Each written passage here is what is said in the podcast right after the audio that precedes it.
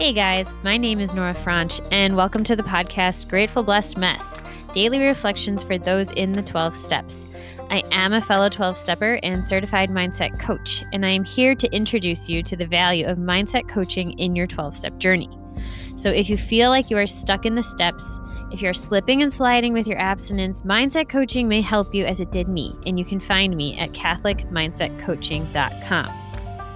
These episodes are meant to invite you in to consider the truths of 12 step wisdom and to join in the very real struggle of living them in action. I hope that it feels almost like a mini meeting, and I invite you to contribute your own share on the Grateful Blessed Mess Facebook group to keep the discussion going. My comments are based on my own experience, so feel free to take what you like and leave the rest. But my hope is to encourage you on your own daily 12 step journey. As they say, you cannot stay clean on yesterday's shower. So without further ado, let's begin.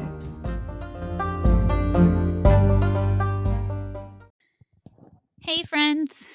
Today we are reading from Daily Reflections.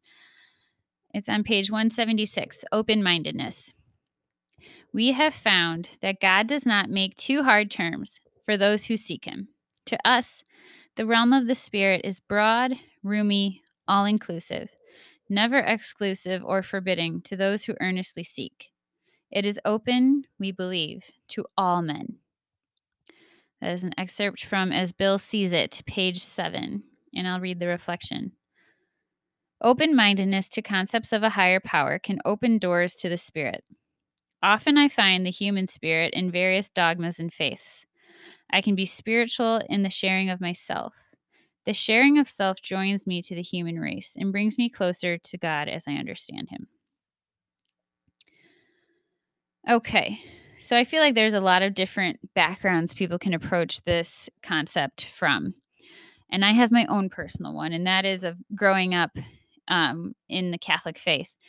And I just want to share what the steps did for me because, um, like growing up that way, yes, I grew up with like, we do this, we do that, we believe this, we believe that, God loves you. Um, but I can say for sure, you know, that I never I never um connected to my higher power who I call God in a way that was loving and cozy in a way that that fostered like the tenderness of a relationship that that I wanted. and I remember sitting in the rooms early on at like the beginners meeting on the south side of Chicago and feeling like you know, someone was talking about how the biggest change that they've experienced in in recovery was the development of a relationship with a higher power. And I remember I was so excited to know like what is the one thing that you're going to tell us that, you know, that really changed your life. And when I heard that, I was disappointed because I felt like I had this block this spiritual block between me and my higher power. And to give you a visual, like, well, there's a song actually that makes me think of it all the time. And it's from the show, um, the Broadway musical Dear Evan Hansen. And it's called like On the Outside Looking In. And you're like tap, tap, tapping at the window. You're on the, I just felt like I was on the other side of a glass wall. And you know, I wanted to get to my higher power and I wanted to have a good relationship with him and really like engage and talk to and and be in relationship with my higher power. But it just kind of felt like he was inaccessible. Like I was on the other side of this glass wall. I could see him, but I couldn't get to him. And and that was a massive spiritual block that the 12 steps actually broke through. They started to pull out those I don't know if they like like cracked the foundation of that of that difficulty or you know, I, I sometimes you can think like Jenga blocks, like like programs started to take out like these key pieces of my of my tower that was blocking me from the spiritual life until it started to crumble. Um and it did and it was really like one thing was that the 12 steps told me to get on my knees and pray in the morning. That was not something that I was in the habit of doing. And so it had me start my day by praying. And then another thing the 12 steps had me do was um, when in a moment of indecision, pause and sit quietly until, you know, ask your higher power what to do and wait until, you know, like intuitive thought comes. And that was not something I had ever done. And then at the, you know, at step 11, we're, we're taught to develop a, you know, relationship, constant contact with our higher power. And these are these weren't things that I did, and I came to realize like I wanted this relationship. God felt far away. It made me so sad, but I was not doing anything to actively engage. And program gave me specific ways to start to do that. It said it said that this is a spiritual program that this is the way to recover and what you're going to do is you're going to meditate and you're going to pray and you're going to say this prayer and then you're going to say this prayer and you're going to do this every day and eventually it was almost like like someone was was was attacking this brick wall or glass window with like a little pencil and just little by little like every time I actually did remember to pray, every time I remembered to pause, every time I got still, every time I said a prayer, that was starting to chip away at this wall, this block I had to my higher power. And eventually, it really made headway. But it was slow. It was much slower than I wanted it to be. And you're really trusting the experience of other people when you're on that journey and when you're when you are going forward and just trying it and and it's one of those things um program really is one of those things of you know, you can't have contempt prior to investigation. You will never get anywhere. and that's the beauty of death. The gift of desperation is that we are so desperate. We're like, screw it. I'll try it. Fine. All these things that we're just like, no, thank you. No, thank you. That's not for me. We get to the point where we're just like, screw it. If it worked for her, maybe it'll work for me. I'm all out of ideas and I am miserable. So I can't, it can't make me more miserable than I I don't know where you are on your own spiritual journey, what background you have in terms of spirituality or faith. But all I know is that if the high, if your higher power even eh, something that was super helpful was you know, your higher power can be anything as long as it's not you.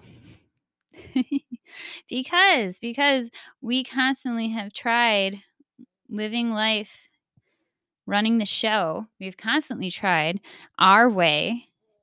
And the gift of having an addiction is that it's showing you that your way is not always the best way. And so sometimes, even just that acknowledgement, that realization, making the group your higher power, making the sponsor your higher power, borrowing someone else's higher power to use for a while to try it on, I've heard all sorts of things and they're all helpful. As long as it's not you, it's moving you outside of yourself and in the right direction. So, anyway, my prayer for you is just that you are given this gift of open mindedness. And that if you feel a block between you and your higher power, that you just need to persist in that. And I just pray that you are given that gift of persistence and perseverance and trust and faith. And you just go a step at a time, getting on your knees in the morning and saying the third step prayer. You know, running to the bathroom when you're feeling really pulled to engage in your disease and dropping on your knees and saying the serenity prayer. And in case you know this might be helpful to some of you something that one of my early sponsors suggested to me was getting very specific in the serenity prayer, whatever it is that you're struggling with, to name it. So you say, um, God grant me the serenity to accept the things I cannot change. I cannot change the fact that this substance is, you know, here. Um, the courage to change the things I can. I can not indulge in it, and the wisdom to know the difference. You know, something like that. Um, whatever it is, that might not have been the best example, but where you can get really specific of, you know, God grant me the serenity to accept the fact that my husband isn't talking to me. Um, the courage to change the things I can, stop nagging him about it, and the wisdom to know the difference, the wisdom to know when it's time to say something about it or to let it lie. You know, that's one that I I use from time to time. So anyway, talk to a higher power. Just try it for 30 days, just like the big book suggests with sobriety. Try it for 30 days. See if anything changes. This is a spiritual program of recovery that has helped thousands. Perhaps it will help you too. With that, I pass.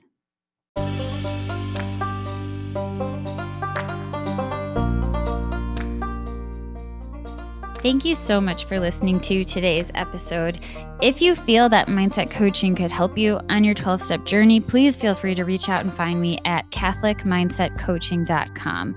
But more than that, it's important to me to give listeners like yourself a place where you do not need to feel alone on your 12 step journey. And for that reason, I've created a Facebook group. It's called Grateful Blessed Mess. And it's a place where listeners can go to add their own commentary on the share for the day, in addition to my own, and for us just to have a conversation or start a back and forth where people can find support in their 12 step journey. This is not a replacement for 12 step work. This is something outside of the 12 steps. It is simply something that has a heart for the 12 steps and those who are in it. And so, welcome. If you are here, chances are you may also be a bit of a mess. And I hope that you can learn to find some gratitude in the blessings that have come from your messes.